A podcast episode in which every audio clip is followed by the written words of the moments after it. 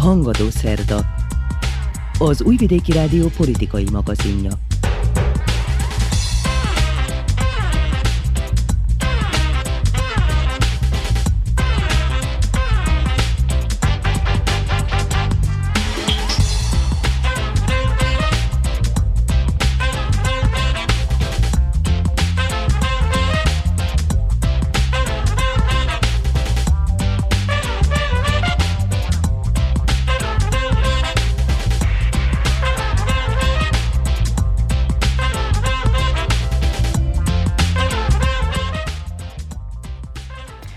Köszöntöm hallgatóinkat a mikrofonnál Muci Szántó Márta. A keresztény magyar államalapítás az egyik legrégibb magyar ünnep, a magyar állam ezer éves folytonosságának emléknapja. Államalapító királyunk Szent István napja alkalmából vajdaság szerte ünnepeltek az elmúlt héten. Magyarország és Európa sorsának egybefonottságát hangsúlyozta Novák Katalin, magyar köztársasági elnök szombaton Székesfehérváron a Szent István napi állami ünnepen tartott beszédében. A NATO-nak el kell végeznie a dolgát, különben Szerbia lesz kénytelen megvédeni a Koszovóban élő szerb kisebbséget, közölte Alexander Vucic elnök rendkívüli sajtótájékoztatóján. Megbukott a montenegrói kormány,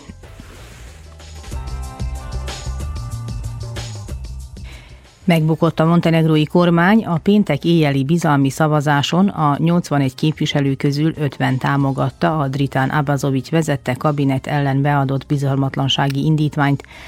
A kezdeményezést azt követően nyújtották be, hogy a miniszterelnök aláírta a szerb ortodox egyházzal azt az egyezményt, amelyel sokan nem értettek egyet. A koszovói és a montenegrói témában Guszton András lesz a vendégem. Műsorunkban megemlékezünk a totalitárius diktatúrák, köztük a kommunista rezsimek áldozatainak európai emléknapjáról is. Egyebek mellett ezek lesznek a témáink, tartsanak velünk!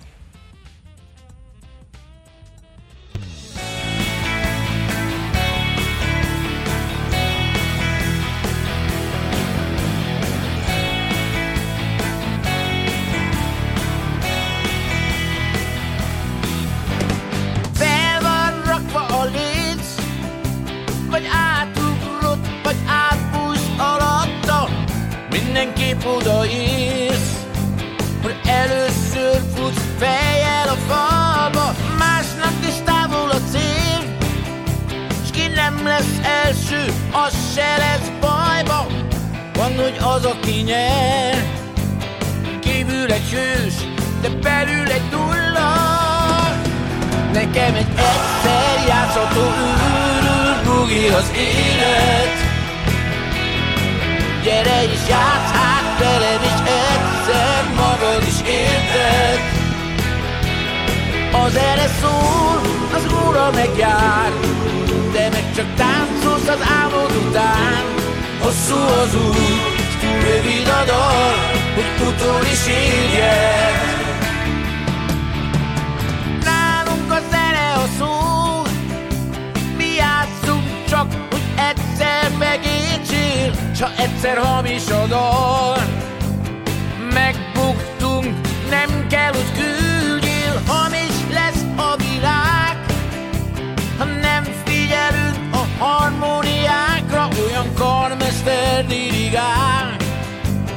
belevezényel a hazugságba. Nekem egy egyszer játszható űrül az élet, Gyere is játsz hát velem is egyszer magad is érted Az erre szól, az óra megjár De meg csak táncolsz az álmod után Hosszú az út, rövid a dal, hogy utol is érjed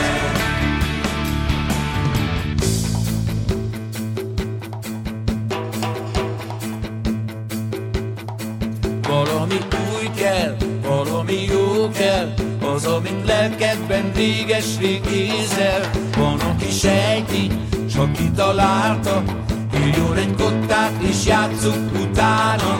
Valami új kell, valami kell, az, amit lelkedben réges-rég ézel. Van, aki sejti, csak kitalálta, írjon egy kottát és játszunk utána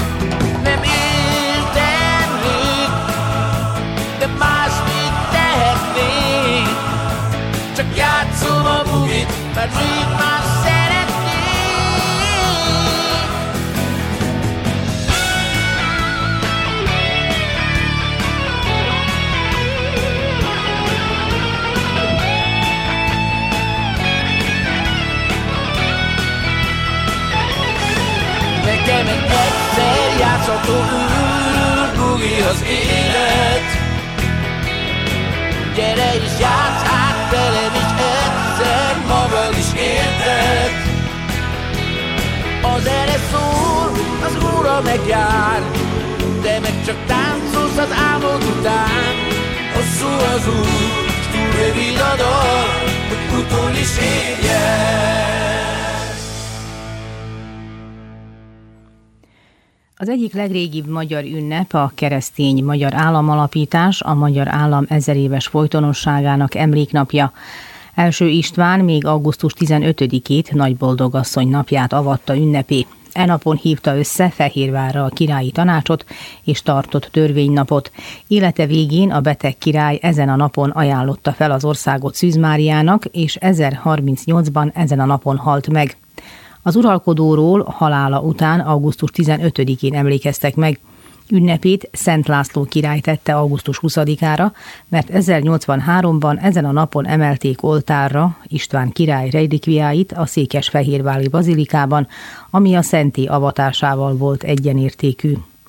Szent István király ünnepének megtartásáról már az 1222. évi aranybúla első pontja is rendelkezett. Magyarország és Európa sorsának egybeforrottságát hangsúlyozta Novák Katalin, magyar köztársasági elnök szombaton Székesfehérváron a Szent István napi állami ünnepen tartott beszédében. Ebből következik részlet. Tisztelt ünneplők! Örömmel fogadtam el az önök polgármesterétől a székesfehérváriak meghívását, hogy közösen hajtsunk fejet államalapító szent királyunk emléke előtt, és itt a keresztény Magyarország történelmi fővárosában ünnepeljünk. Az aranybulla 800 évvel ezelőtt első pontjában rögzítette, hogy évente Szent István király ünnepén Fehérvárot tartozzunk ünnepelni. Megfogadjuk a király oklevél szavait, és itt vagyunk. Kedves fehérváriak, köszönöm, hogy együtt lehetünk. Ma reggel a Nemzet főterén, a Kossuth téren felvontuk a magyar lobogót, és tanúi lehettünk a honvédtisztek avatásának. Katonáink ünnepélyes esküvel vállalták, hogy idézem, Magyarország függetlenségét, az állampolgárok jogait és szabadságát bátran, az alaptörvény és a törvények betartásával és betartatásával, a rájuk bízott honvédek és fegyverek erejével életük árán is megvédik. Ezek a szavak most, amikor háború dúl a szomszédunkban, még nagyobb súlyjal visszhangoznak bennünk. Életük árán is. Köszönjük katonáink hazaszeretetét, elszántságát, bátorságát, nagyra becsüljük. Azt kívánom, hogy az Úristen kíméljen meg bennünket a háborútól, és őrizze katonáinkat és családjainkat békében. Ne kelljen honvédő küzdelmet vívniuk, ne engedje őket hódító háborúkba, és ne váljunk nagyhatalmak küzdőterévé. Mi, az ország vezetői megtesszük mindazt, ami lehetséges azért, hogy magyar földön ne folyjon vér. Tisztelt Hölgyeim és Uraim! Ma augusztus 20-án falvainkban, községeinkben, városainkban, Kárpát-medence szerte, sőt még azon túl is fellobogozzuk házainkat, ünneplőbe öltöztetjük szívünket. Kell-e lehet-e ünnepelni akkor, amikor a szomszédban fegyverek ropognak? Amikor a háború súlyos gazdasági következményeivel is szembe kell néznünk? Ünnepelhetünk-e akkor, amikor a földjeink áztató esőért szomjaznak? Az árak egyfolytában emelkednek, amikor bizonytalan lesz-e mivel fűteni, hogy tudjuk-e energiával táplálni a gazdaságot? Van-e ok, hely és alkalom az ünneplésre, akkor, amikor családok százezrei gondolják aggodalommal újra kiadásaikat, korábbi terveiket. Kell az ünnep. Most is Sőt, éppen most van igazán szükségünk arra, hogy közös életünkre olyan távlatból tekintsünk, mely segít megérteni múltunkat, valósághűen látni jelenünket, és bölcs döntésekkel segíteni jövőnket. Most kell olyan magasságba emelkednünk, és olyan mélységet keresnünk, ahol a nemzet magától értetődő összetartozását megtaláljuk. Most kell erőt merítenünk Szent István bölcsességéből, Isten hitéből, előrelátásából, taktikusságából, bátorságából, szerénységéből. Most van alkalmunk végig gondolni, hány balszerencse, hány viszály, mennyi igazságtalanság ellenére maradt meg erősnek a magyar nemzet. Krúdi Gyula 1926-ban, hat évvel a trianoni tragédia után így írt augusztus 20-áról, idézem. István kor majd Pestre megyünk. Hallottuk gyakran a régi világban a piros ígéretet, amely olyan zamatos volt, mint a mézes kalács. Mert Szent István napja valamiképpen úgy helyezkedett el a magyarság köztudatában, mint akár a karácsony, a húsvét, a pünköst. Egy nap, amelytől mindenki várt valamit. Még az is, akinek egyébként nem volt sok várnivalója. Tisztelt Hölgyeim és Uraim, Szent István napja örömünnep. Van okunk ma ünnepelni. Még a kommunista diktatúra sem merte teljesen elvenni ezt a napot tőlünk, csak gyáván átnevezte és lényegétől igyekezett megfosztani. Titkon akkor is tudták, mi Szent István népe vagyunk. Ezt a gyökeret nem lehet kitépni a magyar emberek szívéből, ahogy alaptörvényünk is méltatja első királyunkat. Büszkék vagyunk arra, hogy Szent István királyunk ezer évvel ezelőtt szilárd alapokra helyezte a magyar államot, és hazánkat a keresztény Európa részévé tette. Egybe fort a sorsunk Európáéval. Összeláncoltuk magunkat. Együtt sírunk, együtt nevetünk.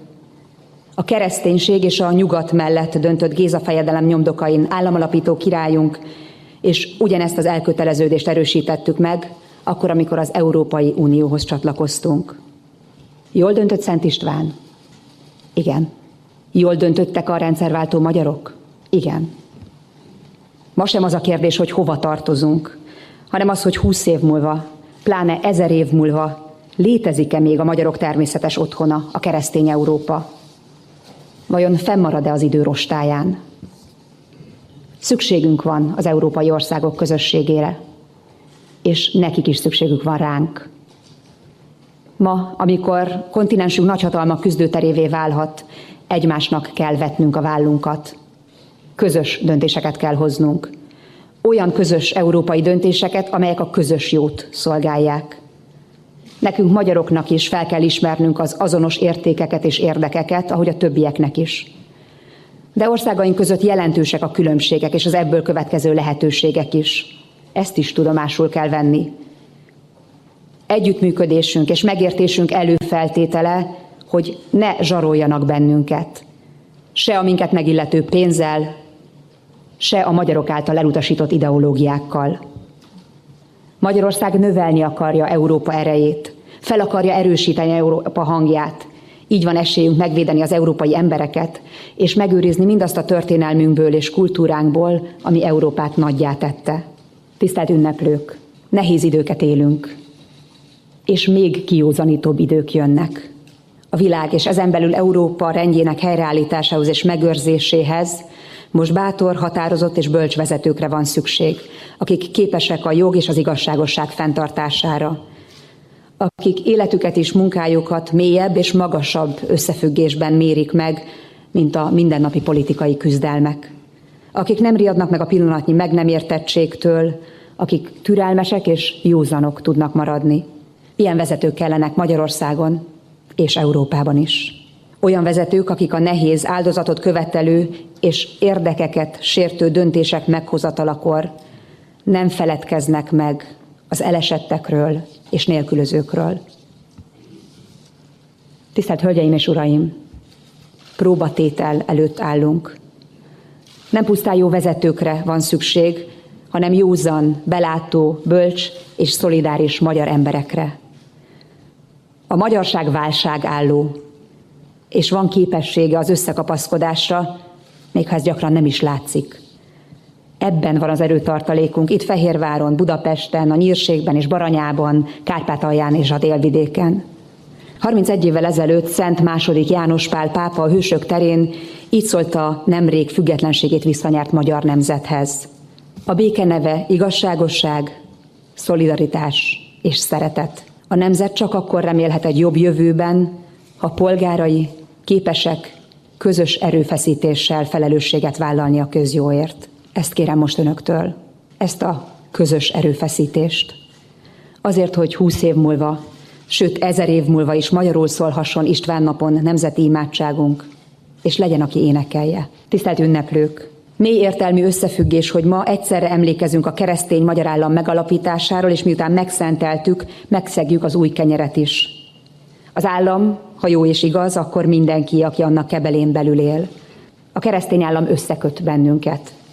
Ez nem egyszerűen hitbeli kérdés, hiszen bármit gondoljunk is a hitről, ha felcsendül, hogy Isten áld meg a magyart, akkor a magyar ember ünneplőbe öltözteti a lelkét. Ez a fohász, ez az ének túlmutat párthova tartozáson, hitelveken, világlátáson. A himnuszunk mindannyiunkat meghív a közös ünneplésre. És nincs ez másként az új kenyérrel sem, hiszen test és lélek egybe tartoznak. Mi házi asszonyok, amikor kenyeret sütünk, a járvány következtében talán többen, mint korábban, akkor nem csak a szakszerű mozdulatokra figyelünk. A kovász etetés, dagasztás, kelesztés, formázás közben azokra gondolunk, akik számára sütjük ezt a kenyeret. A friss kenyér illata nálunk otthon még a kamaszokat is az asztal köré csábítja. És amikor a meleg cipóra a gyerekek késenyomán ráolvad a vaj, és közben megered a nyelvük, a közösen megtört kenyér a család kovászává válik. A család pedig a nemzet kovásza. Amíg lesznek, akik gyermeket vállalnak, felelősen gyermeket nevelnek, addig fog erősödni a magyarság. Ma keresztény államunk megalapítását ünnepeljük. Az államalapítás hasonló a család alapításhoz. Bátorságot, hitet, elszántságot, a jövőbe vetett reménységet feltételez. Szent István bátor döntése nélkül nem lenne ma önálló, független, erős Magyarország. Ahogy dédszüleink, nagyszüleink, szüleink bátor döntései nélkül sem lennénk ma itt. Kellett, hogy ők ismerjenek igent mondani.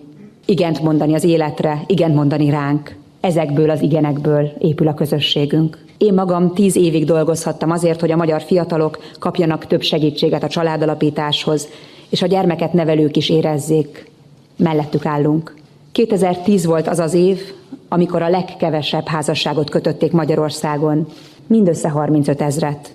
Tavaly már 72 ezer pár kötötte össze házasságban az életét. Tíz év alatt ez kétszer annyi fiatal. Legyünk büszkék rá, és a nehezebb években sem mondjuk le a gyermekvállaláshoz nyújtott támogatásról. Üdvözlöm azt a döntést, melynek köszönhetően a babavárok segítése, a családok otthonteremtéséhez nyújtott támogatás, a kedvezmények a tervezetnél tovább megmaradnak, és jövőre is elérhetőek lesznek. Tisztelt ünneplők! Ma mi magyarok gondolatban körbeüljük a nemzet asztalát. Sok család valóságosan is az asztal köré ül. Közösen mondunk köszönetet azért, hogy az asszály ellenére lesz kenyere az országnak. Talán még az is eszünkbe jut, hogy nagyszüleink a frissen sült kenyérre késsel keresztet rajzoltak, mielőtt megszekték. Ahogy nagymamám is minden alkalommal keresztet rajzolt a homlokunkra, mielőtt hosszabb útra indultunk. Nagyszüleink tudták, hogy a kenyér nem csak liszt, víz, kovász, hanem lelki minőség, összekötő kapocs, élet, ahogy a búzát egyes magyar vidékeken még ma is nevezik. Ma nemzetünk ünnepén azt kívánom önöknek, magunknak, hogy mindig legyen kenyér az asztalon, és legyenek olyanok, akikkel öröm az asztal köré ülni. Amíg képesek vagyunk figyelemmel fordulni szüleink, nagyszüleink felé, és amíg gyerekeink, unokáik fontosnak érzik, hogy nekünk meséljenek, addig lesz kinek kenyeret sütnünk. Isten éltesse a magyarokat, Isten éltesse Magyarországot. thank you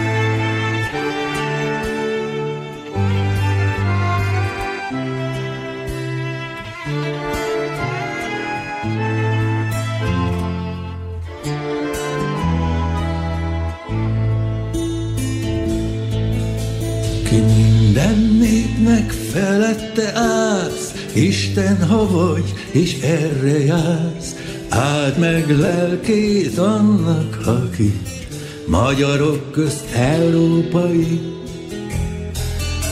A földnek ezen kis szegletén, a sötét múltban kevés a fény, és a szellem napvilága nem süt a nép ablakába. Itt fél homályban ring a bölcső, s hiába is sír a költő, idegennek mondják, aki magyarok közt európai. Szabadon ki szeret élni, alig tud már mit remélni, Sosem volt itt olyan béke, ok lehetne ünneplésre. Van egy világ, ki tudja merre, hol az ember boldog lehetne, de az a világ nagyon távol az én éles kis hazámtól. Ki minden népnek felette állsz, ha egyszer mégis erre jársz, nyújtsál végoszt annak, aki magyarok közt európai.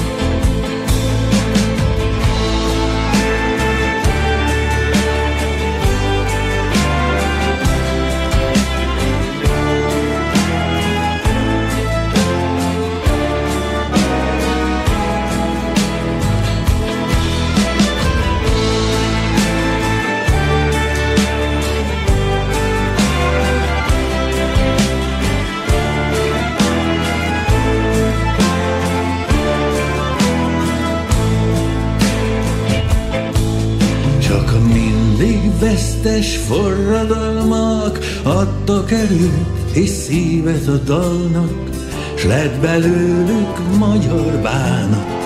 Nem vagyunk jók Európának, és hányan mentek szép hazámból, híres kis Magyarországról. Szemükből a könyv kicsordult, sorsuk idegenbe fordult. Egy világ, ki tudja merre, hol az ember boldog lehetne, ha máshol nem, hát fenn az égben lesz részünk csak békességben. Ki minden népnek felette állsz, ha valahogy mégis ránk találsz, segíts most itt annak, aki magyarok közt európai. Segíts most itt annak, aki magyarok közt európai.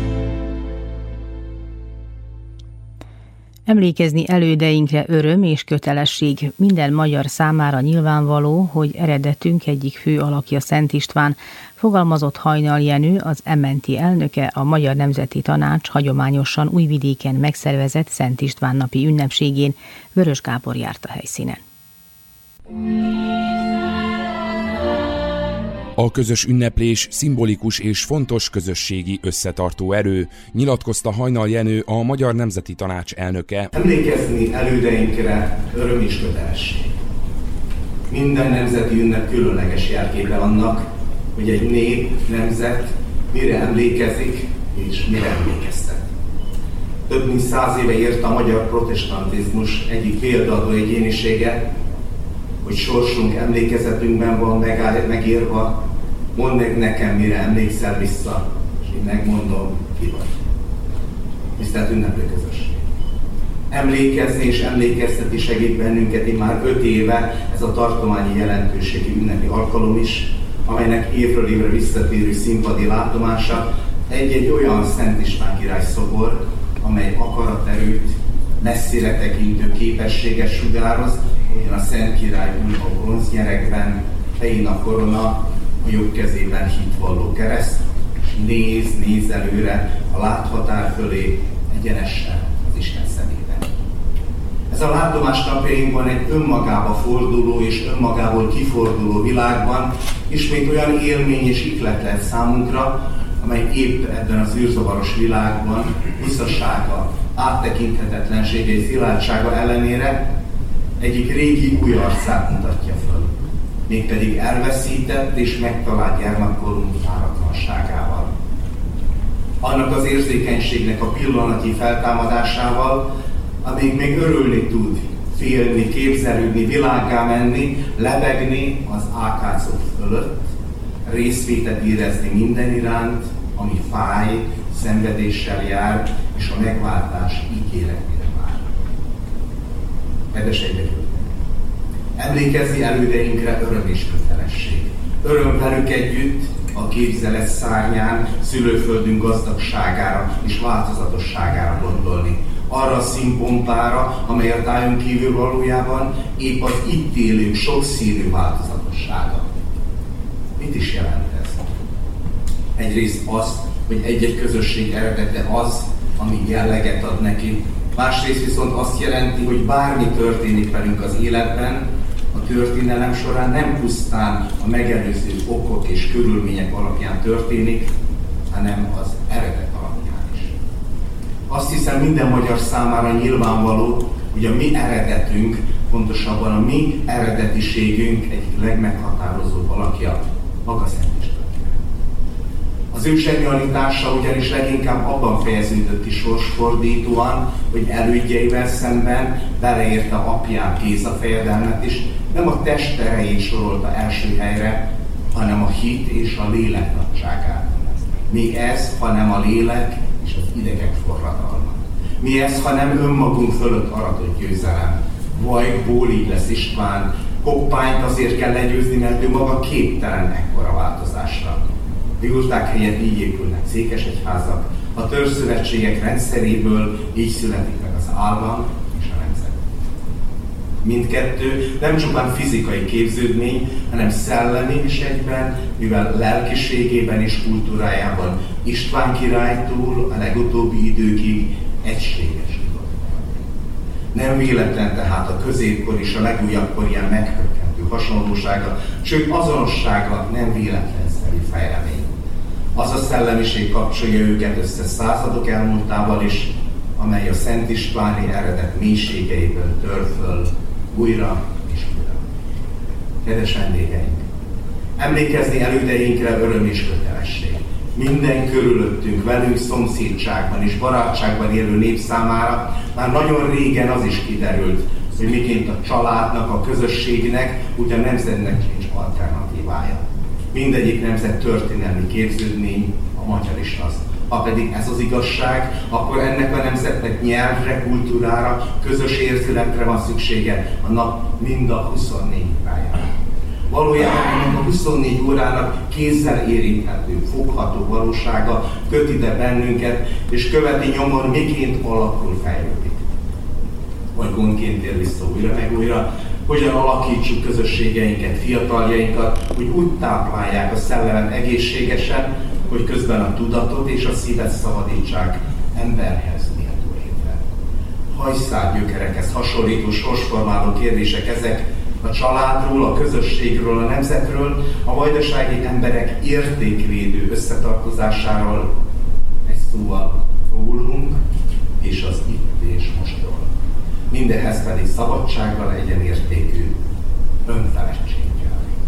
Tisztelt tartományi kormányelnök úr, hogy ma itt vagyunk, és hogy együtt közösen ünnepelhetünk, ez annak az önfeledtségnek a kézzelfogható szép példája, amely már mindig teli van tépelődésekkel és tétgondokkal, mégis együtt jár közös gondolkodásunkkal, valahogy úgy, ahogy a Szent István király okította fiát, Imre herceget, de vele együtt mindenütt és mindenekben a szeretetre támaszkodva ne csak matyafiságokhoz és a rokonságokhoz, vagy a főemberekhez, ahogy a gazdagokhoz, a szomszédhoz és az itt lakókhoz így kegyes, hanem mindenkihez, aki hozzád járul, mert a szeretet gyakorlása vezet a legfőbb. A legfőbb boldogsághoz vezető úton kisebbségi léthelyzetben mi más lehetne iránymutatunk, mint kultúránk, kulturális autonómiánk, a választás és a vállalás kérdése. De csak ezek számolhatják föl kisebbségünket, mely eredetileg mindössze emberiségünket jelöli.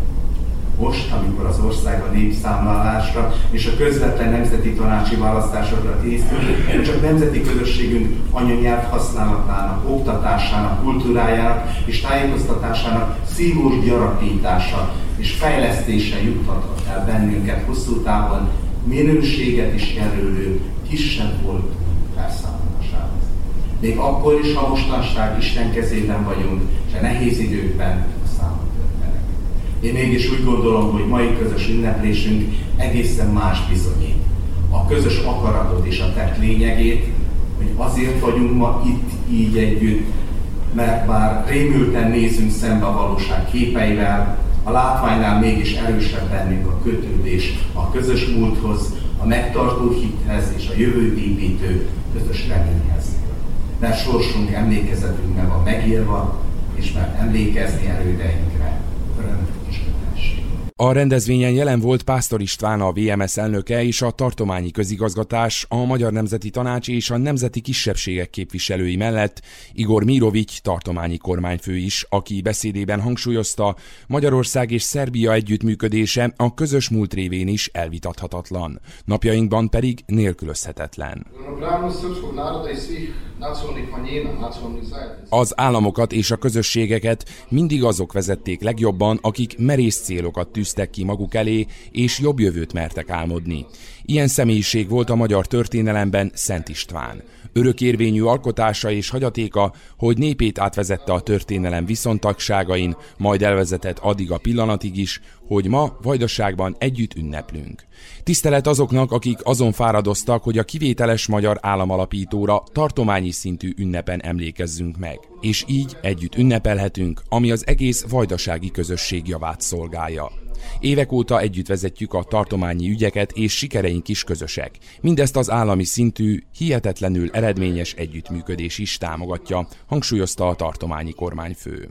A beszédeket követően főtisztelendő Paskó Csaba katolikus plébános, Dolinszki Gábor evangélikus püspök helyettes és Orosz Attila református lelkész közösen megszentelte és megáldotta az új kenyeret.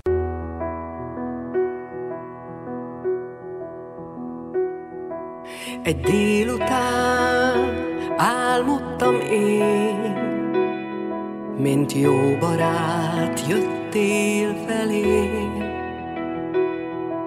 A nyári nap mosolygott ránk, és átölelt közös hazánk. És nem volt bennünk gyűlölet, csak békés és megértő szeretet. Éreztem, hogy mégis szép,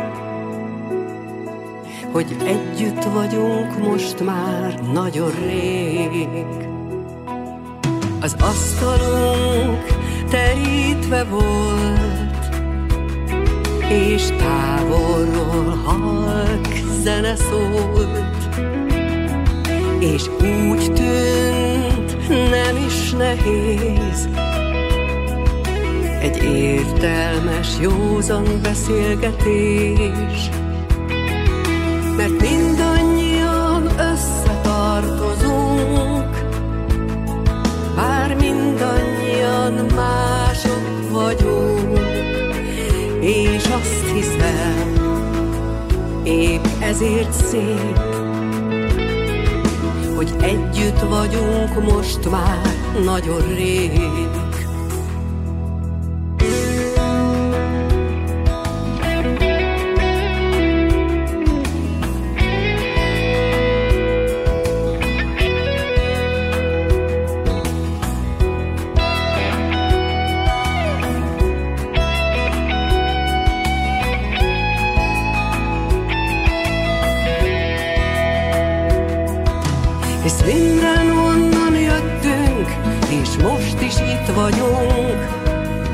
város, ahol élünk, és nincs más otthonunk.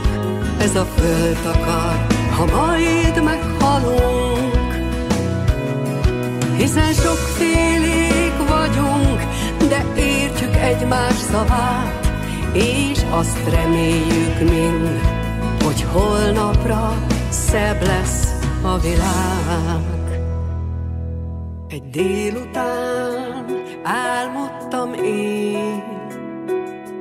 mint jó barát jöttél felé. A nyári nap mosolygott ránk, és átölelt édes hazánk. A hagyományokhoz híven Palicson tartotta meg a múlt szombaton a Vajdasági Magyar Szövetség Szent István napi központi ünnepségét, Azóta államalapító királyunk napja alkalmából vajdaság szerte ünnepeket szerveztek, gazdag színes programmal készült idén is Magyar Kanizsa, Szent István napja és az új kenyér ünnepe alkalmából, ám az időjárás közbeszólt. Több program is elmaradt, néhányat pedig át kellett helyezni zárt térbe. Fejszámer Robert polgármester köszöntőjéből következik részlet.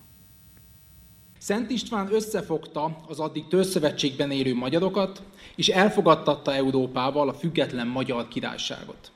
Az állam megteremtésével, a kereszténység felvételével, törvényeivel és intelmeivel létünk és nemzeti identitásunk alapjait teremtette meg.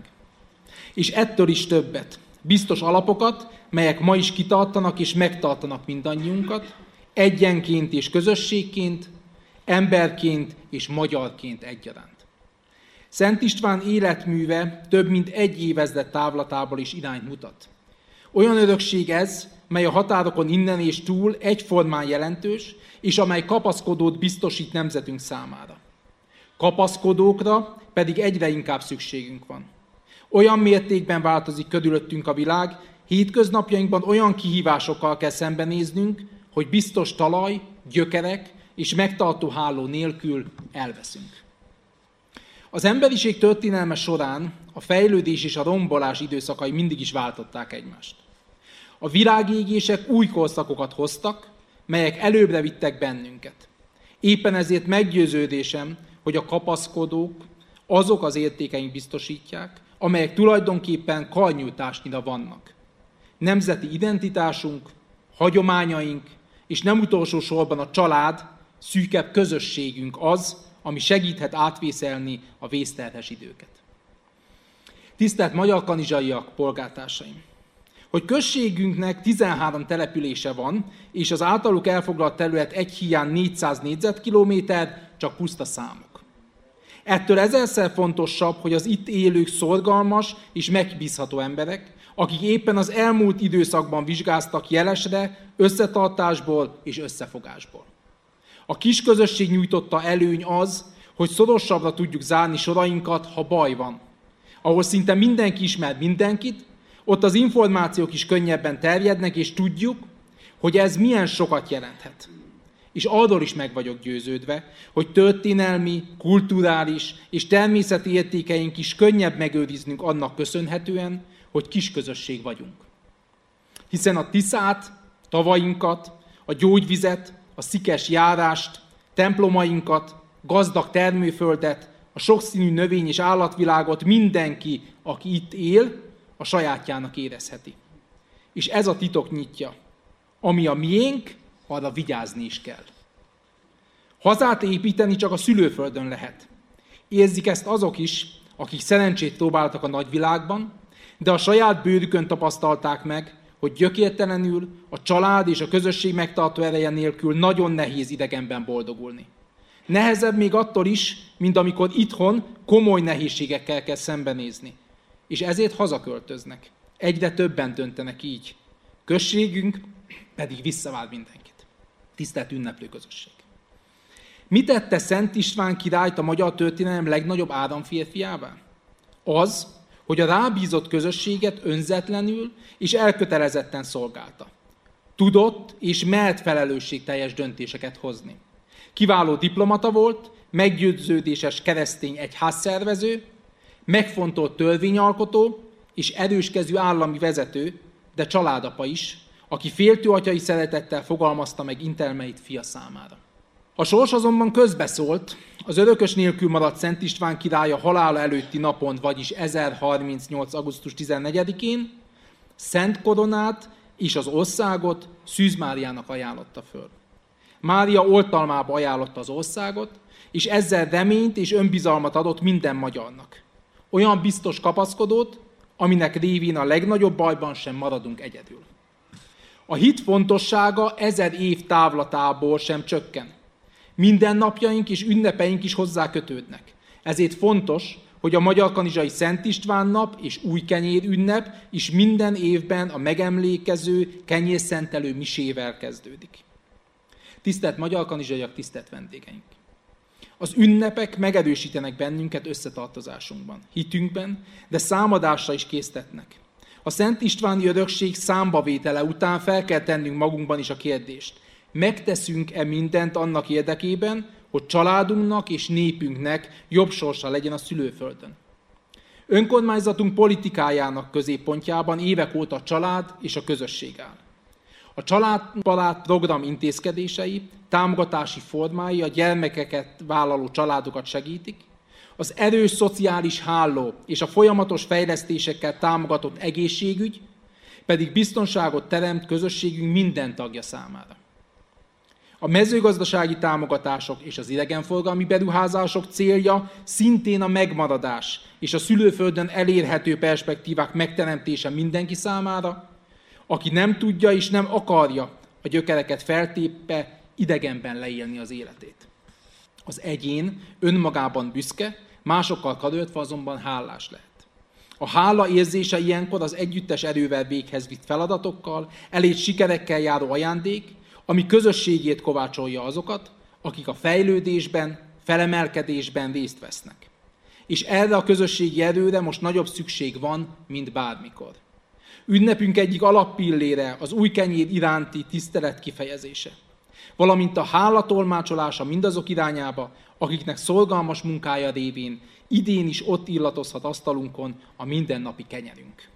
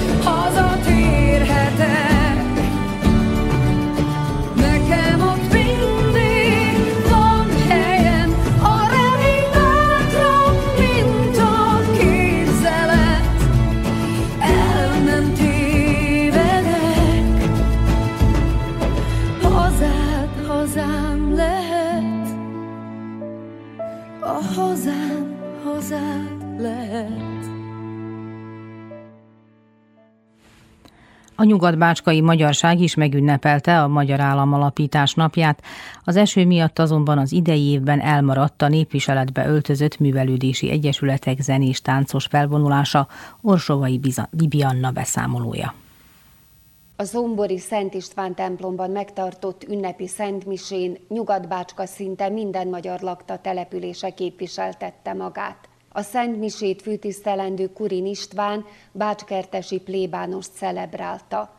Az énekkart főtisztelendő Drobina Gábor Káplán kísérte digitális orgonán. Úgy gondolom, hogy ez az a nap, ami felkelti azt a gondolatot, ami a Szent Istváni gondolat, hogy a magyar ember mégis az egyházhoz és a kereszténységhez tartozik és kapcsolódik. Voltak mindenféle történelmi helyzetek, pillanatok, sajnos voltak időszakok, amikor ezt a napot félre akarták rakni, el akarták rejteni.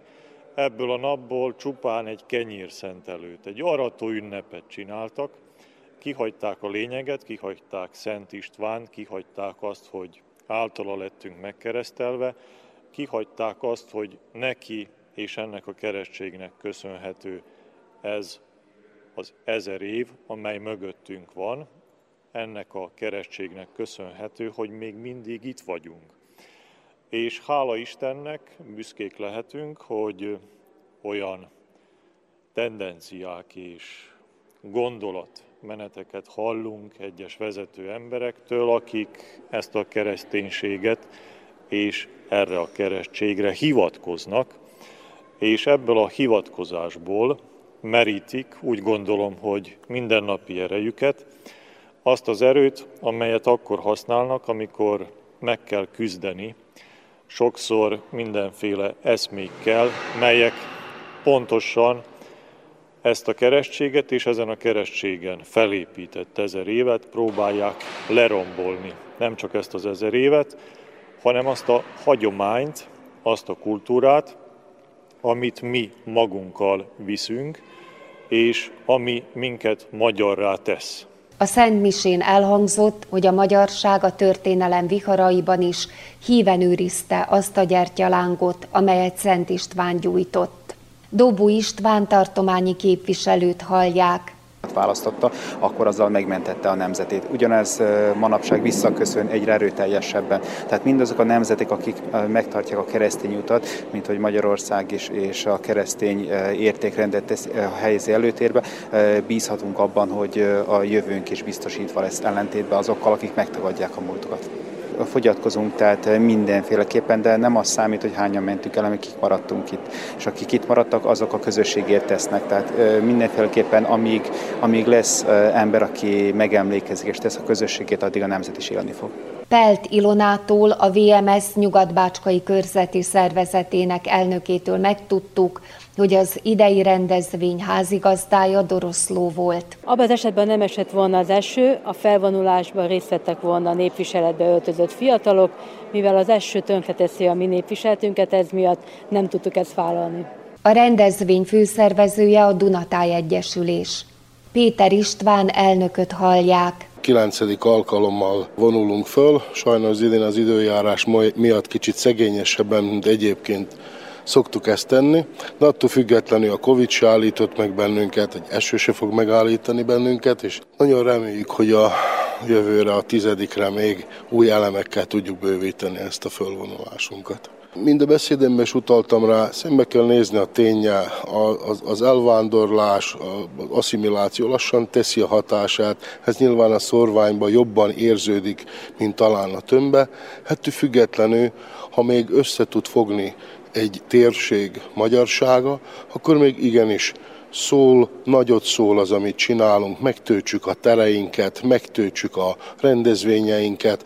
Az lehet, hogy már vannak faluk, akik maguk nem tudnak egy igazán nagy rendezvényt megcsinálni, viszont egy nyugatbácska még én gondolom, hogy sokáig fog tudni hallatni magáról. Az ünnepségen részt vettek a Siklósi Huszárbandérium és a Somogyi Huszárok Egyesületének tagjai is. Vitéz Csizik Mihály, a Siklósi Huszárbandérium alezredese már többször járt Bácskában. Egyesületünk 25 évvel ezelőtt alakult Siklóson, és azóta ápoljuk a hetes számú huszárezred hagyományait. Ez a hetes számú huszárezred toborozta az 1800-as években, így tehát 1848-49-ben is huszárjait Baranya és Tolna megye területén. Ezért választottuk ezt a, ennek a huszárezrednek a hagyományőrzését, és így ez a ruházat, ami rajtam látható, ez egy autentikus huszárruházat, ahogy kinézett annak idején is. Annak idején 2002-ben jöttem én először huszárruhába ide a Bácskába, Doroszlóba. Doroszló 250 éves évfordulóját ünnepelték akkor, és akkor 20 huszár vonult föl, többek között én is 2002-ben és azóta rendszeresen járunk ide a Bácskába, és nagy öröm az, hogy határon túliakkal együtt ünnepelhetjük ezt a Szent István napi ünnepséget. Bár az egész nap szemerkélő eső miatt elmaradt a Művelődési Egyesületek színes táncos főutcai felvonulása, a nyugatbácskai magyarok az idei évben is eljárták a Szentgyörgy téren a közös csárdást. Tordán is megemlékeztek államalapító Szent István királyunkról, valamint az új kenyér ünnepéről, Konya Kovács Otiliát hallják.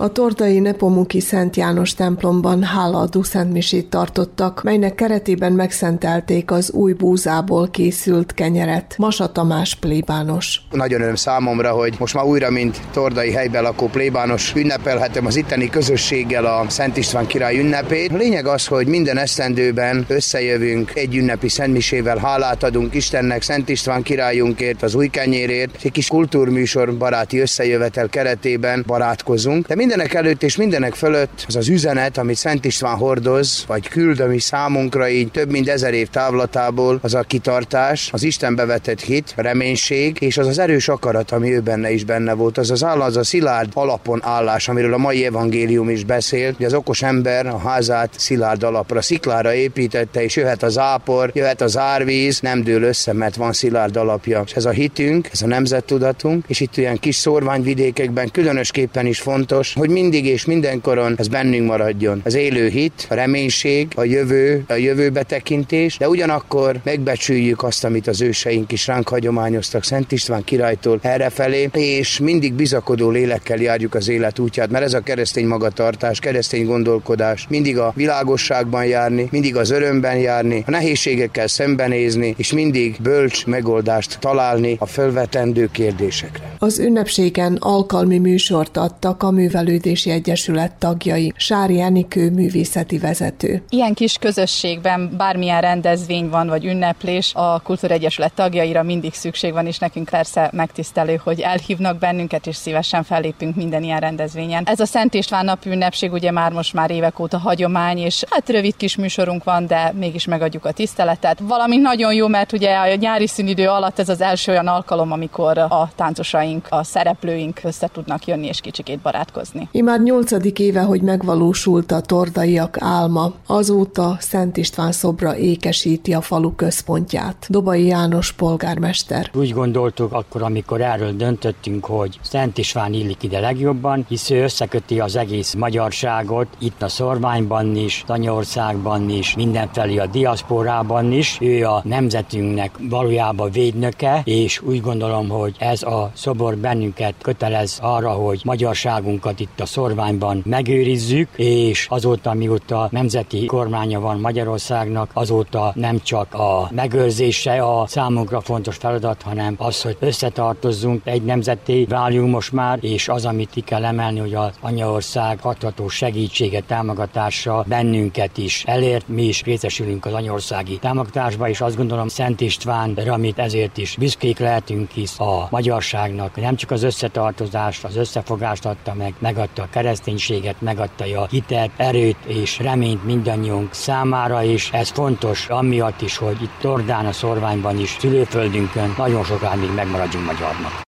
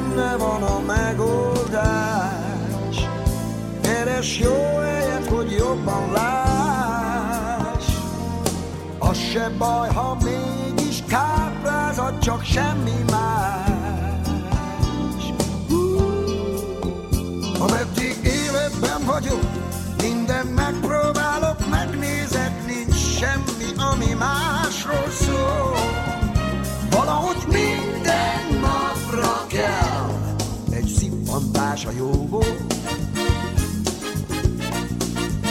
Csak épp egy kor, egy pár falat, néhány kép, egy mosoly, egy mozdulat, egy érintés a másiktól. Valami fűszer minden nap, egy szippantás a jóból. Régen volt a kezdet, távol van a vége még. Jegyem van a földre, kell -e, sose kérdezték.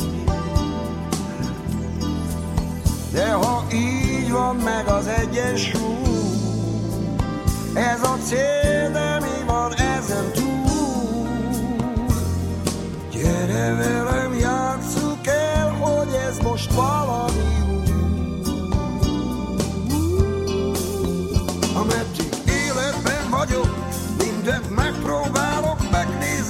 semmi, ami másról szól.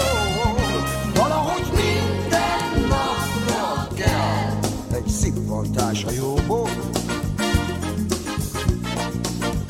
Csak épp egy kor, egy pár falat, néhány kép, egy mosoly, egy mozdulat, egy érintés a másiktól. Valami fűszer minden nap, egy szippantás a jóból.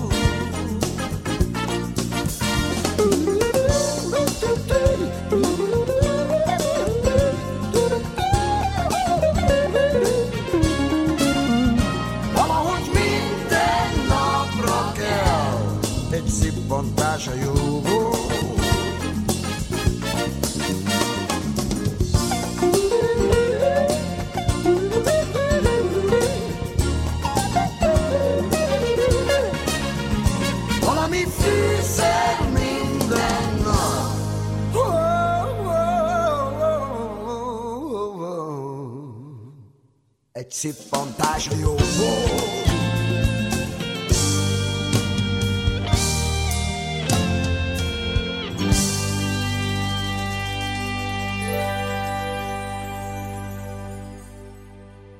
Kedves hallgatóink, Önök az Újvidéki Rádió Hangadó Szerda című műsorát hallgatják, én Muci Szántó Márta vagyok.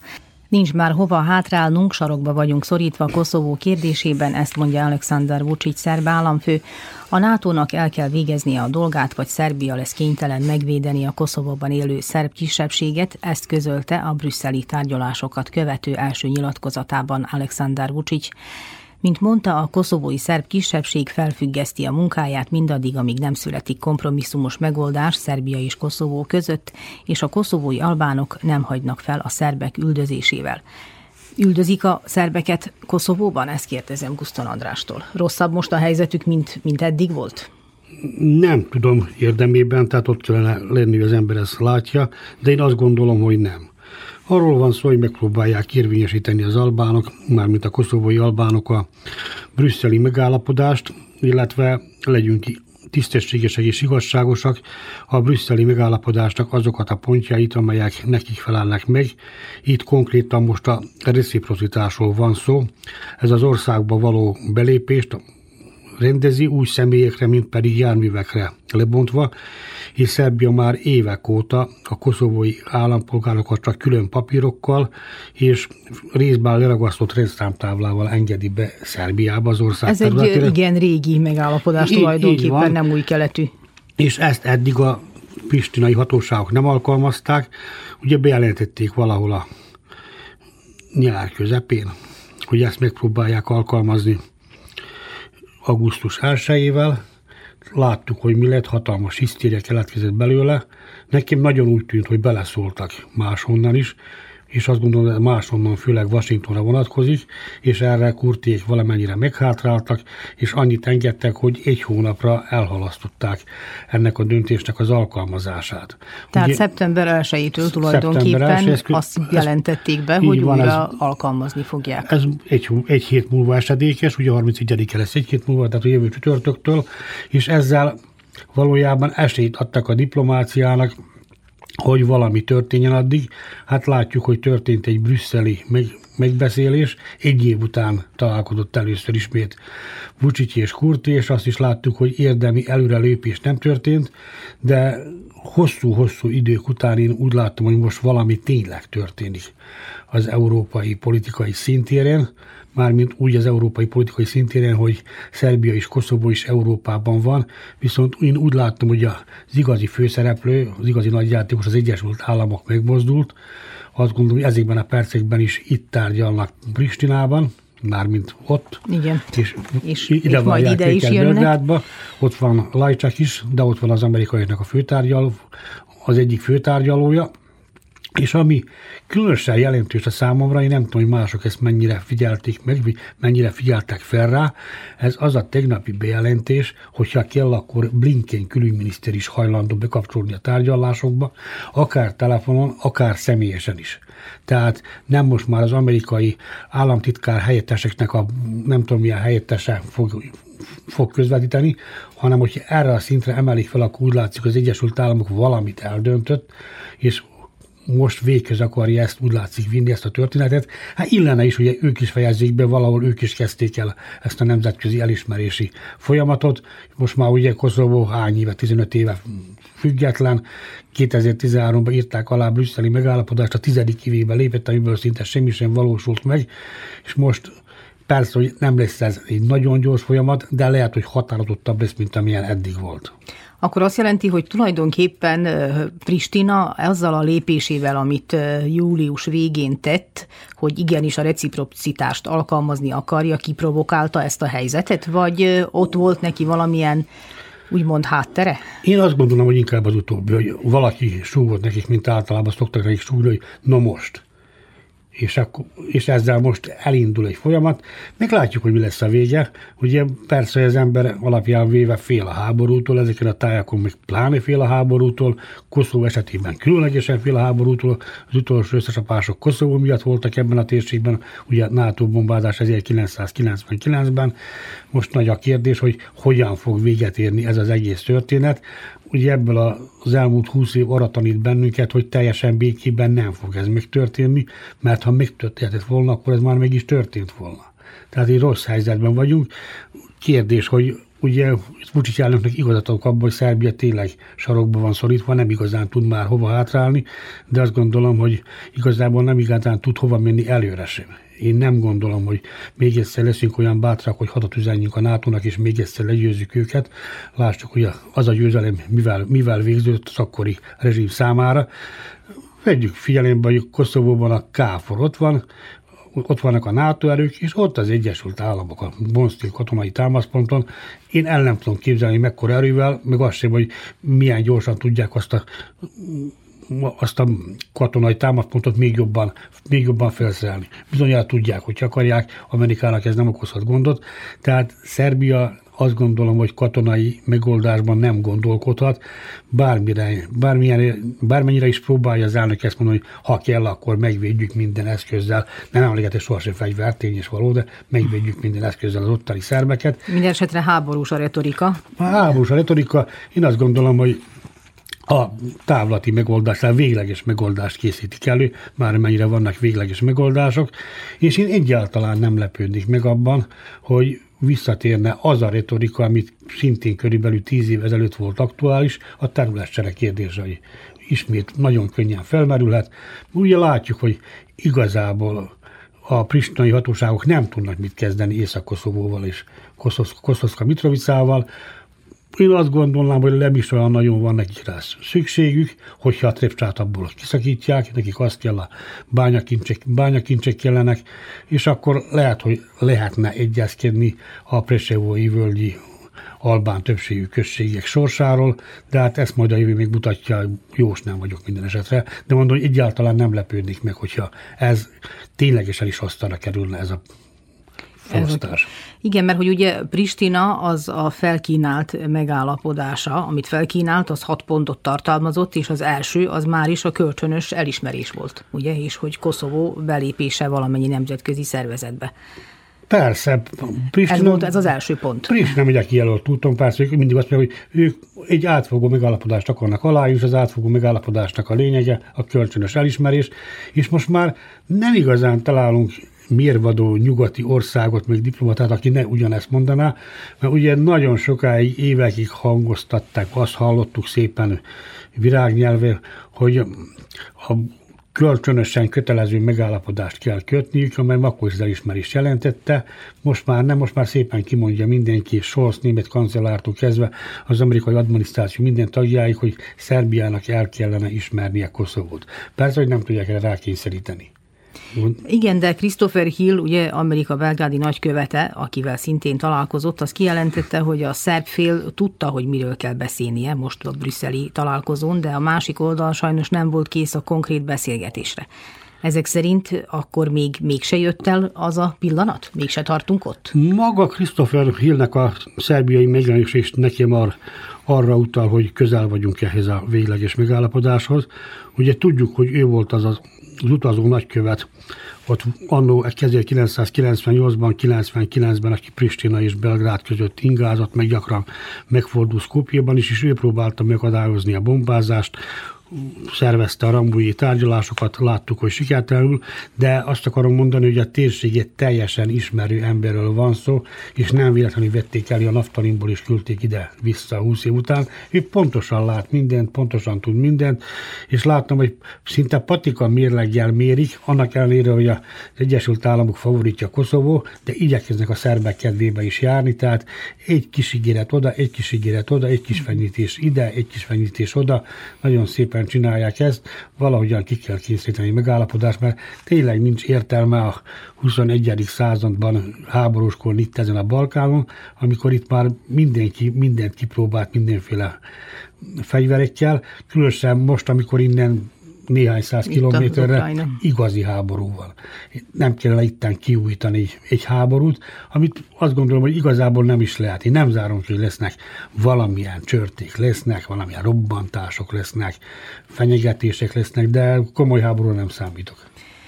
Ugye Vucic, ahogy mondtuk már, azt is mondta, hogy az ír káfor parancsnokság az megakadályozta a koszovói rendőrséget, hogy bemenjen a NATO bázisokra, ez pedig ugye ellenkezik minden megállapodásból, tehát ebből ítélve pattanásig feszültnek látszik a helyzet. Viszont egy koszovói médiának Kajári Ferenc, a Káfor parancsnoka pedig azt mondta, hogy Koszovót nem fenyegeti háborús veszély, és hogy ő beszélt ugye Albin Kurti koszovói miniszterelnökkel is, és hogy ugye, hogy nincs szó háborúról. Legyünk vele tisztában, hogy akkora az erőfölény a KFOR és a NATO részéről, hogy értelmetlen volna bárkinek is kikezdkednie velük. Tehát ők akarják, akkor szétverik őket, azt, aki nem úgy viselkedik, hogy illik viselkedni, persze, hogy nem akarják ezt csinálni. De tudjuk, hogy a katonasság az első egy katonák az első feladat, hogy még vigye saját magát. Tehát ne Isten veszélybe kerülnek, akkor nem lesz, nem lesz kegyelem a részükről.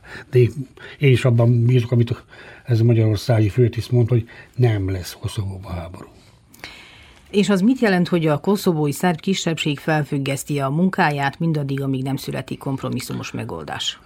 Erre utaltam az elév részben, amikor azt mondtam, hogy vissza lehet térni a 2013 előtti állapotokra, a brüsszeli megállapodás előtti állapotokra, ugyanis akkor Szerbia elég sokat feladott azokból az állami felségjelekből, amit mi korábban Koszovóban érvényesített, tehát megszüntette a párhuzamos bírósági rendszert, a szerb bementek a koszovói bírósági rendszer, igazságügyi rendszerbe a szerb rendőrök csatlakoztak a koszovói rendőrséghez, amennyire csatlakoztak. Nem tudom, hogy az oktatás teljes egészében sikerült integrálni, vagy nem sikerült, ugyanis tudjuk, látjuk ez végül, ez 30 éves, illetve 15 éves folyamat, vagy a 30 is igaz, de a 30 olyan részben igaz, hogy akkor az albánok működtettek egy párhuzamos rendszert, amikor még Belgrádnak teljes folyhatósága volt Koszovó felett, azóta viszont a szerbek működtetnek egy párhuzamos, párhuzamos rendszert, amióta Koszovó független, és ezeket az embereket, azok tanárokat, az egészségügyi dolgozókat, rendőröket, mind, mind, mind innen, innen, innen fizették.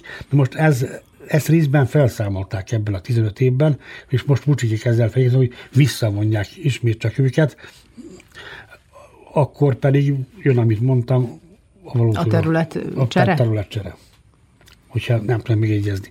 És Tehát ezt valószínűleg, hogy azért ott a koszovói szervek a Vucsit jóváhagyásával teszik, föltételezem, tehát hogy nem nagyon, úgy, hogy most ezt ők tartok, döntötték el, hanem ezt valamilyen nagyon, irányítás alatt teszik. Nagyon ennyi fogalmazta, hogy, tudtával történik. Persze, hogy az történik a koszovói szerbek esetében, meg mint ami a szerbiai szerbek esetében is, amit Vucic államfő elképzel.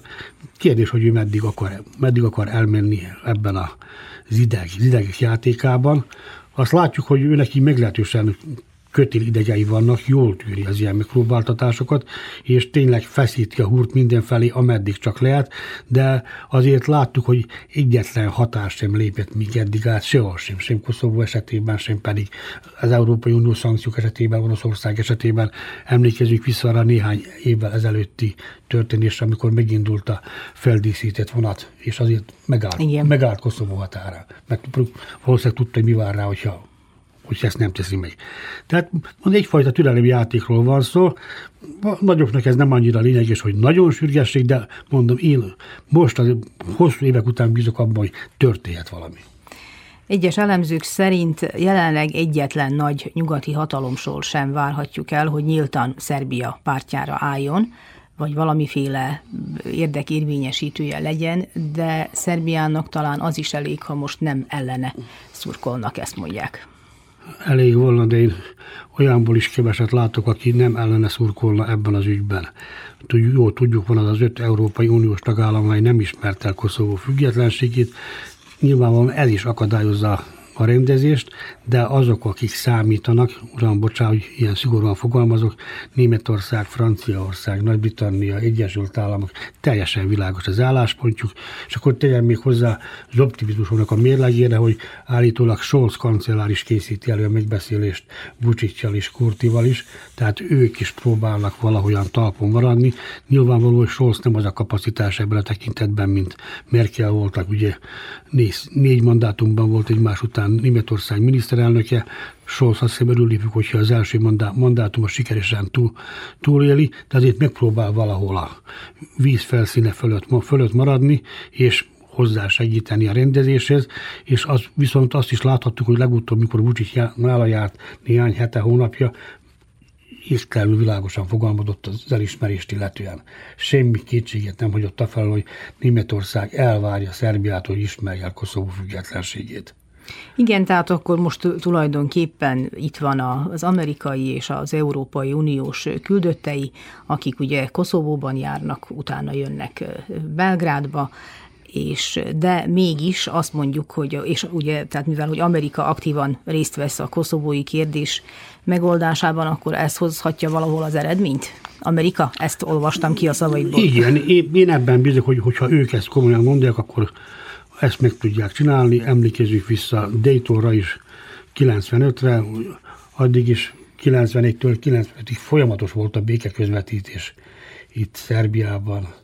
Cyrus Vance, még különböző amerikai, még nem amerikai diplomaták próbáltak, Fenszóventer, minden próbáltak megcsinálni, ameddig nem jött el holmuk, amikor Egyesült Államok úgy látta, hogy na itt a vége, akkor vége is lett.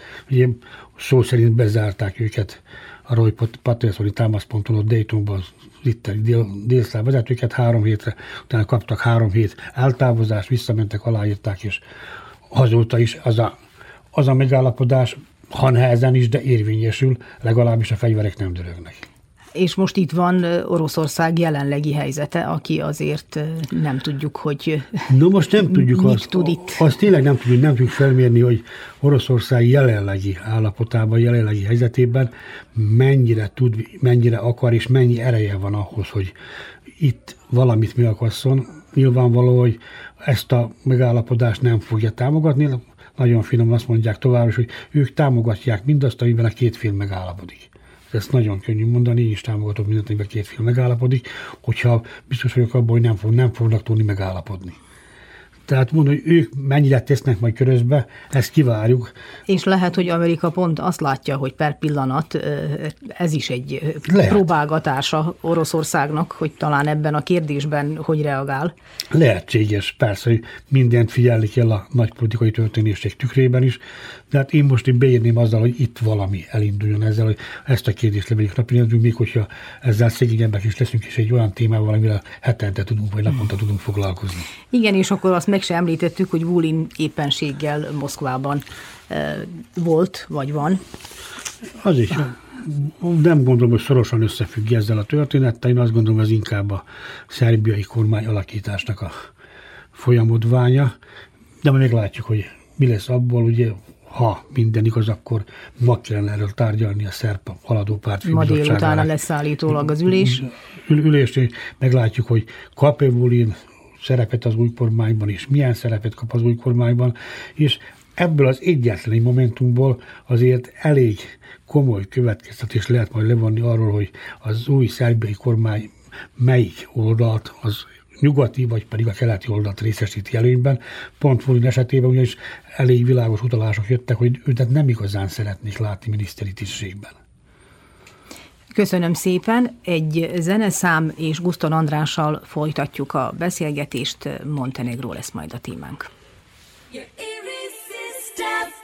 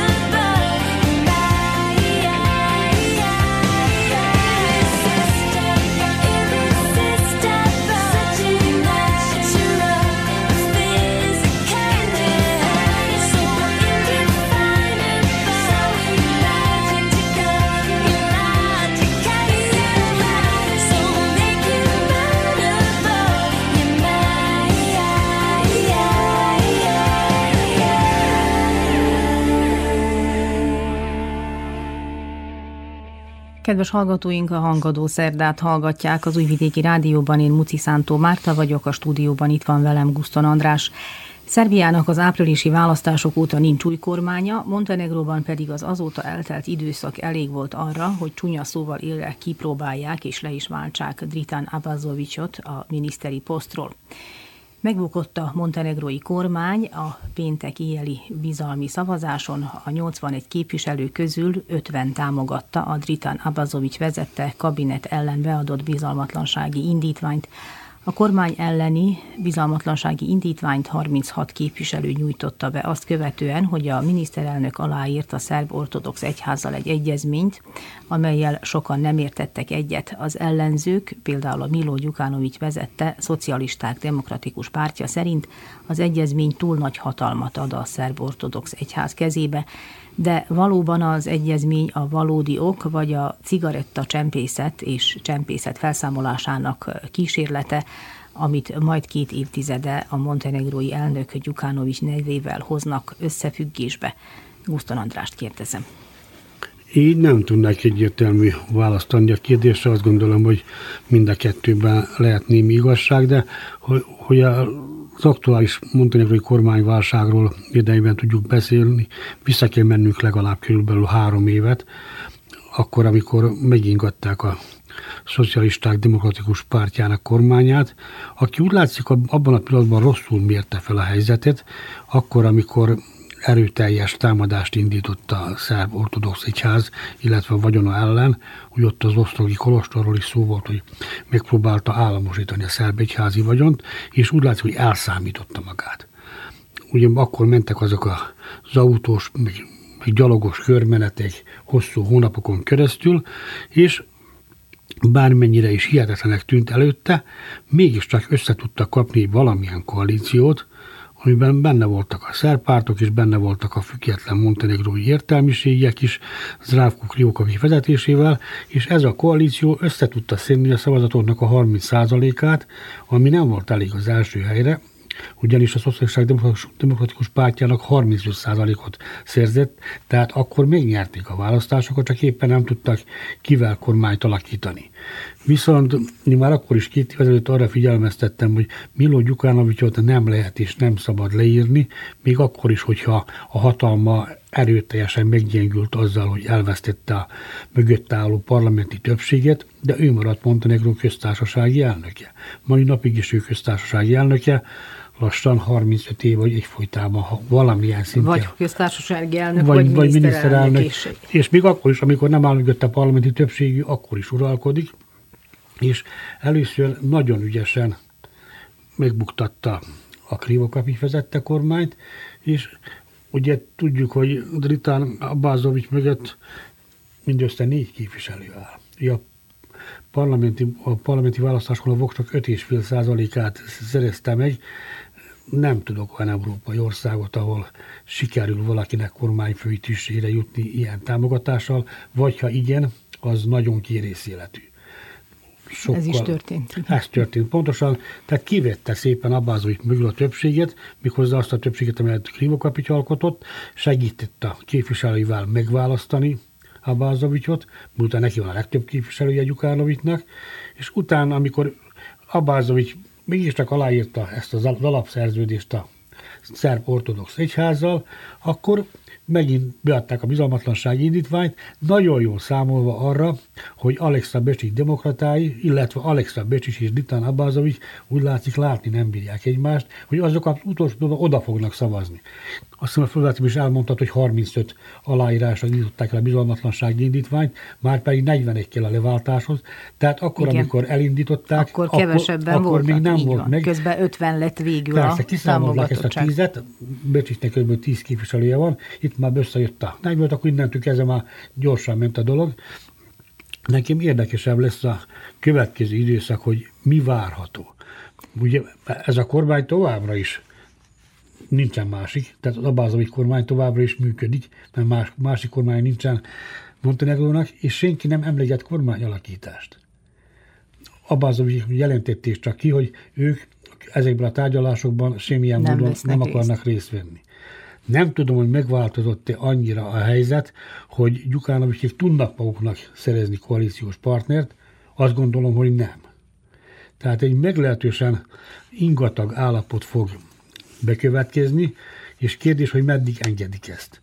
Talán a legreálisabb egy tavaszi parlamenti választások lennének, de viszont ezeket a választásokat már meg lehet tartani most októberben is, tehát valószínűleg, hogy kihúzzák egészen addig, és akkor kezdődik egy hosszúra nyúlt választási kampány, amiből attól tartok, hogy a szönegorai polgárok húzzák a rövidebbet, mert ilyenkor mindenki az ígérgetésekre fog majd törekedni, nem pedig az érdemi munkára, de ez egy másik történet, ezt minden fejlődő demokráciának át kell esni ezeken a gyerekbetegségeken is. Tehát Montenegro most már világosan kiderült, hogy a kormányok megválaszthatók és le is válthatók, tehát ők valamilyen módon tanulják a demokráciát, ami teljesen rendben van, közben pedig Milo Gyukánovics azt gondolom, hogy tovább tudja építeni Nimbuszát, ami egy nagyon-nagyon érdekes személyiség magában véve. Ugye, ha mindig is politikus volt, tehát mi, mi, az nagyon öreg, egyetemista kora óta. Mi, emlékszünk arra is, hogy Milosevic embere Milosevicnek az embere volt, és akkor a Milosevic embere volt a mi, mi mikor államelnökünk Vucic is. Igen. Azóta viszont ők ketten szintén csak nagyon nem szeretik egymást, és emiatt is ugye nagyon Az fel... ő ideje alatt lett önálló Montenegro. Persze. És nagyon, nagyon feszült a illetve hideg, hideg a kapcsolata. Mi van ebben a szerb ortodox egyházzal kötött egyezményben? Igazából annyival, hogy az egyház továbbra is zavartalanul rendelkezhet azokkal a vagyonokkal, amivel rendelkezik, és ez nem kevés. Ezek nem csak kolostorok hanem egyéb ingatlanokkal is rendelkeznek, és egyáltalán láthattuk, hogy a, nem elhanyagolható az, ennek a pravoszláv egyháznak a szerepe Szerbiában sem, vagy a szerepe befolyása. Azt gondolom, hogy Montenegróban még nagyobb. Ugye a montenegrói, szerb montenegrói megosztottság, én ebben nem, nem akarok, még nem is fogok érdemben belemenni, hogy honnan kezdődött ez, mert ugyancsak visszatérve, amikor a múlt évszázad 80-as éveire, akkor még azt mondták, hogy két szép egy fejben ez a, ez a két nép annyira közel áll egymáshoz, hogy Montenegro lesz az, aki soha nem fogja elhagyni Szerbiát, azután mégis, azután mégiscsak elhagyta. De visszatérve egy Gyukánovicsra, valamilyen módon mindig élvezte a nemzetközi közösségnek a támogatását, paradox módon az utóbbi hetekben, hónapokban, akár egy-két évben is, viszont arról olvashatunk, hogy Montenegro nem lett az Európai Uniónak a tagja, ameddig Gyukánovics áll az élen. Ameddig Gyukánovics vezeti akkor Pedig hogy már ugyebár a fejezeteket tulajdonképpen kinyitották, mindent, kinyitották és fel, majd fel, nem le is zárták. Az országot felvették a nato ugye, amit láthattuk, hogy ez nem feltétlenül az uniós csatlakozásnak, de nagyon jó, hogyha megvan. És az is megvan már. Persze, és Gyukánovicsot soha nem bántották érdemében ez cigarettacsempész, és ez... Ezt Olaszország feszegette, Persze, utána nem egy, volt egy, elég egy, bizonyíték, volt. és azt már tulajdonképpen el is hordozták. Ugye amikor még nem is létez, nem, nem is voltak szinte függe, éppen függetlenek lettek, Németország mi engedte nekik a márka használatát. hogy náluk most az euró hivatalos fizetőeszköz. Számos Európai Uniós országban nem az euró, az euró a fizetőeszköz minden szabályt megszegve Montenegro ezt használhatja. Nyilvánvaló, hogy nem saját maga nyomtatja az eurót, hanem az, az Európai Központi Jegybanktól, jegybanktól szerezte be.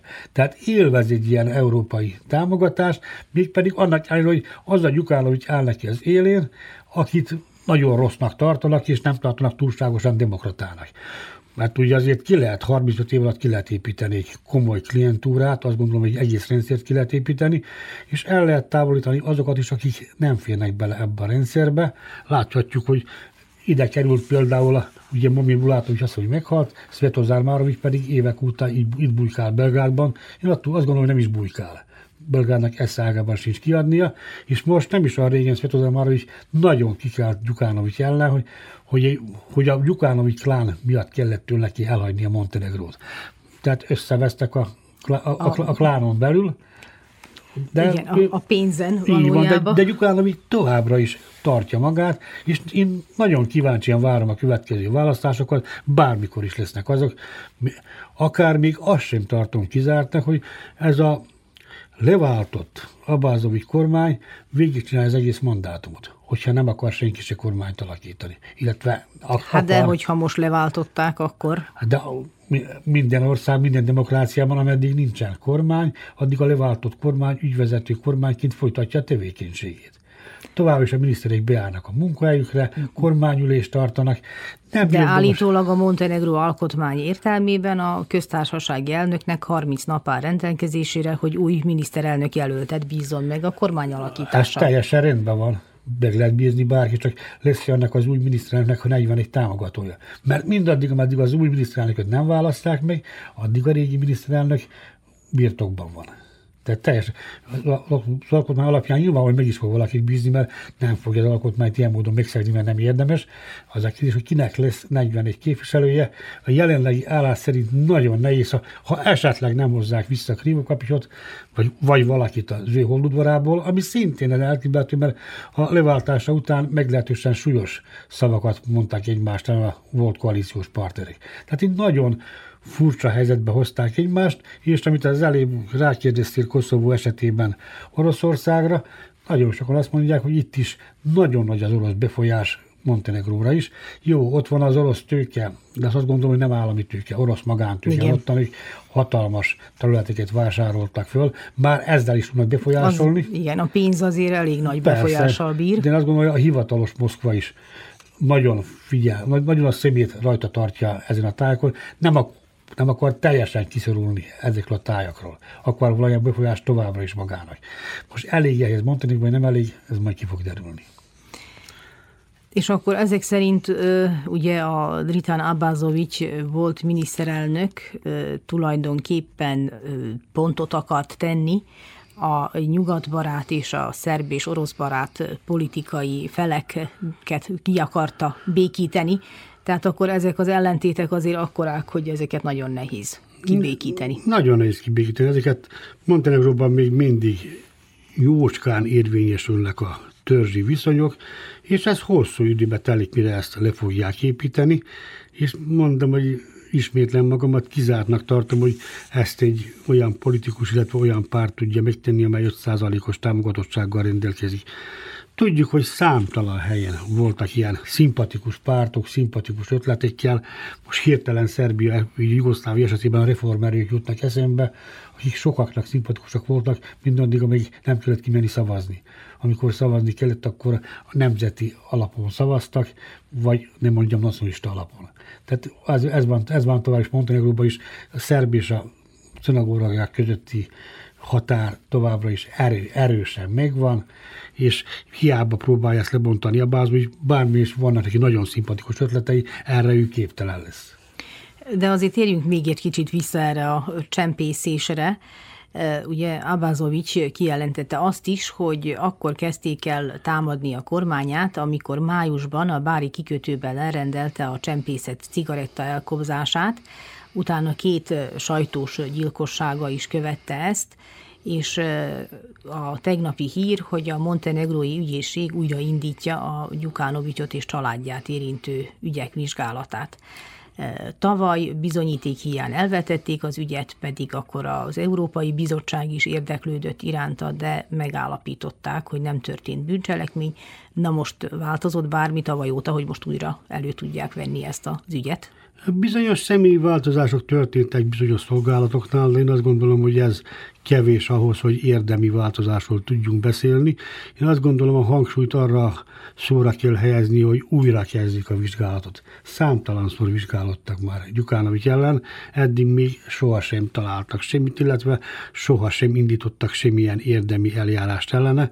Én azt gondolom, hogy most sem fognak. Ő már annyira, De ez hogy lehetséges? Annyira be van betonozva különböző helyeken, hogy nem, nem merik kikezdeni, mert például azoknak kellene őtet úgymond eltakarítani a politikai szintéről, akiket éppen ő helyezett oda. Tehát itt a klientúra már annyira meg van csinálva, hogy szinte, szinte hihetetlen, hogy őt elmozdítsák onnan. Köszönöm szépen, ez legyen a végszó. Úszton András volt a beszélgetőtársam. Itt az Újvidéki Rádió.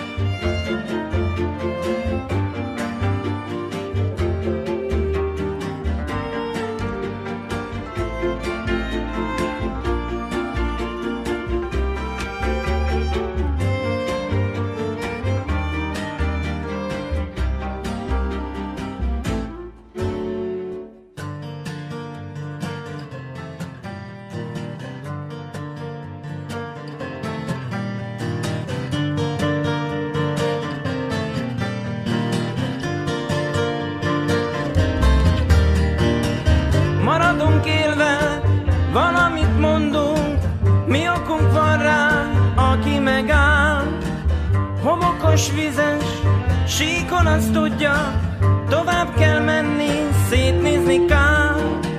Nem ott a parton, van az a balkon, szomorú nővel, aki talán szeretni tudna egy ilyen bajszost, aki egy cseppet sem mediterrán. Igyekez az ég Igyekez az ég Igyekez az ég Igyekez az ég Kedves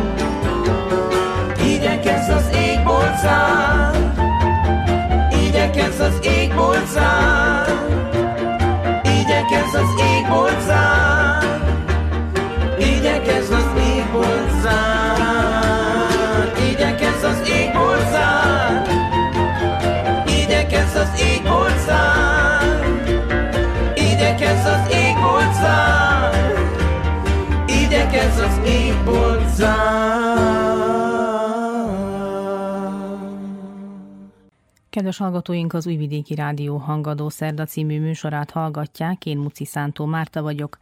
Tegnap volt a totalitárius diktatúrák, köztük a kommunista rezsimek áldozatainak európai emléknapja.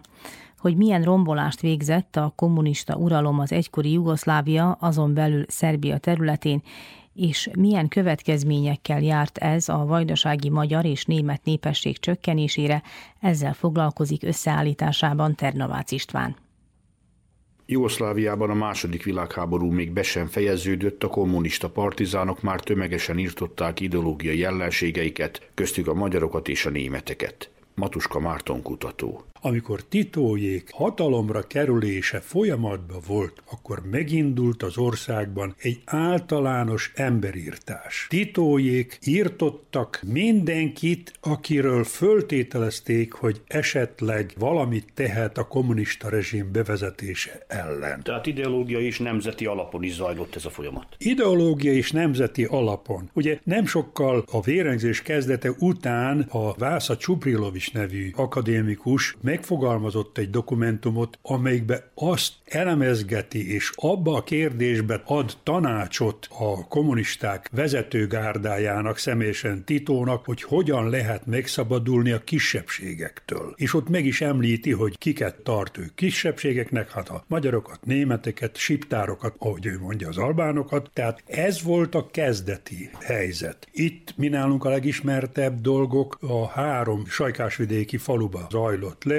Csúrogonzsabján és Mozsorba. Ennek a három falunak a teljes magyarságát kisöpörték, illetve előbb alaposan megritkították az embereket. Az én kalkulációm szerint körülbelül olyan ezer valahány száz magyart ebbe a három faluba megöltek, a maradékot pedig mind kisöpörték a faluból, és mind elvitték a járeki haláltáborba. Ahol hat és fél ezer ember halt meg, közülük 200-an magyarok voltak. Soha meg nem lehet tudni, hogy valójában mekkora volt az áldozatok száma. Sajti Enikő szegedi történész professzor 7000 magyar névről beszélt, ennyit sikerült összeírni az áldozatok közül, és az ő becslése szerint 13-14 ezerre tehető a délvidéki magyar áldozatok száma. Matuska Márton, aki bejárta az összes vajdasági települést az elmúlt 40 évben, milyen számokkal rendelkezik? Körülbelül 20 ezer áldozatot be lehetne bizonyítani. Sajti Enikő a neveket említve nem mondhat többet, mert ennyi került elő, de biztos, hogy vannak még. A kommunisták a magyarok szellemi vezetőit, köztük a papokat is kíméletlenül gyilkolták, meséli Matuska Márton. Abba az időben körülbelül 30 papunkat likvidálták. A bűnösségüket senki nem igazolta. Jószerivel azt is mondhatjuk, hogy föl se vetődött a bűnösségük kérdésen, egyszerűen elmentek az emberé és agyonverték, parhetra kötözték és megsütötték, mint ahogy a mozsori katolikus plébánossal tették, vagy széttaposták, mint ahogyan az óbecseivel, vagy lelőték a hívei előtt, mint ahogy a Súrogival és a Péter réveivel tették, és hogy ne sorolja. Rudolf Weiss, a Vajdasági Német Népi Szövetség elnöke a kommunizmus vajdasági német áldozatairól beszél. A legborzasztóbb az a tény, hogy tudjuk, hogy a második világháború Európában 1945. május 9-én fejeződött be. Annak ellenére 44-től 48-ig, négy éven át haláltáborok működtek az akkori titói kommunista Jugoszláviában. Azt tudják-e pontosan, hogy a több mint 400 ezeres németségből majd 500 ezeren voltak, ha én jól tudom. Hányan vesztek el a 45-öt követő években? 67 ezer civil lakos semmisített meg az a gyilkos titói kommunista rezsim. És abból, ami a borzasztó, több mint 8 ezer gyerek, amely még nem töltötte be a 14 éves életkorát. Le volt gyilkolva brutális módon a partizánoktól, a kommunistáktól, és minden nemű csőcseléktől, ami a saját hitét, nemzetét elárulta, aki ez a bandához csatlakozott, na ezek öltek. Erőszakoltak,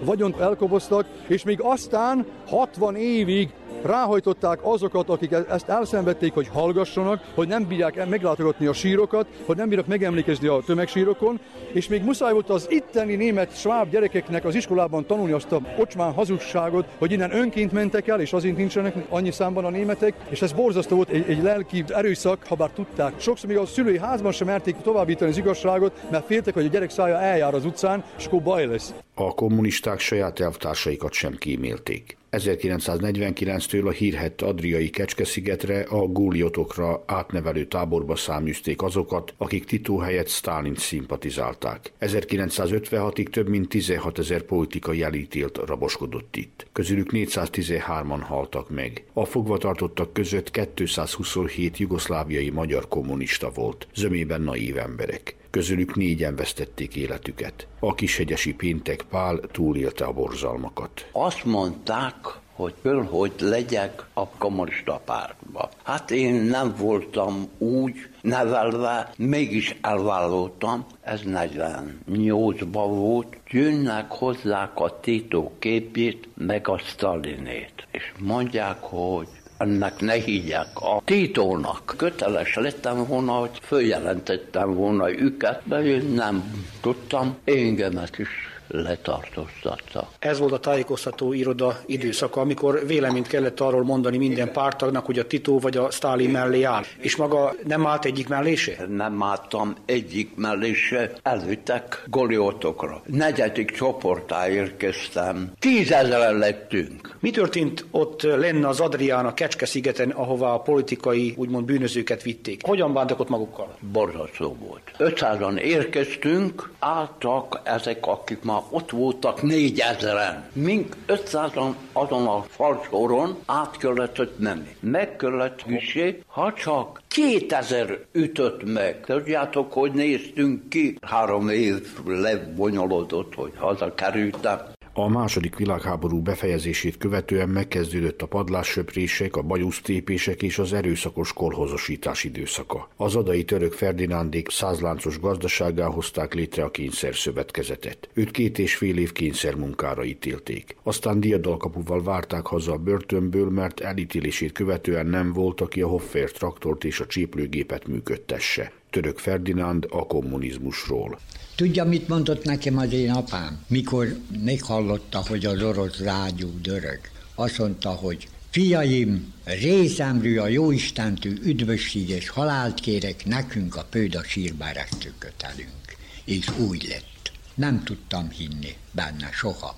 Mert szeretett az én apám olvasni, és olvasott a kommunizmusról. Borzasztó, nem csak nálunk, elsöpört keleten mindent akinek volt valamije, vagy egy kicsit nem húzott hozzájuk, azt söprötték maguk elő. Ők úgy akarták, hogy úgy térbecsüljünk le egy darab kenyéri, mint az oltár előtt az ostyájé.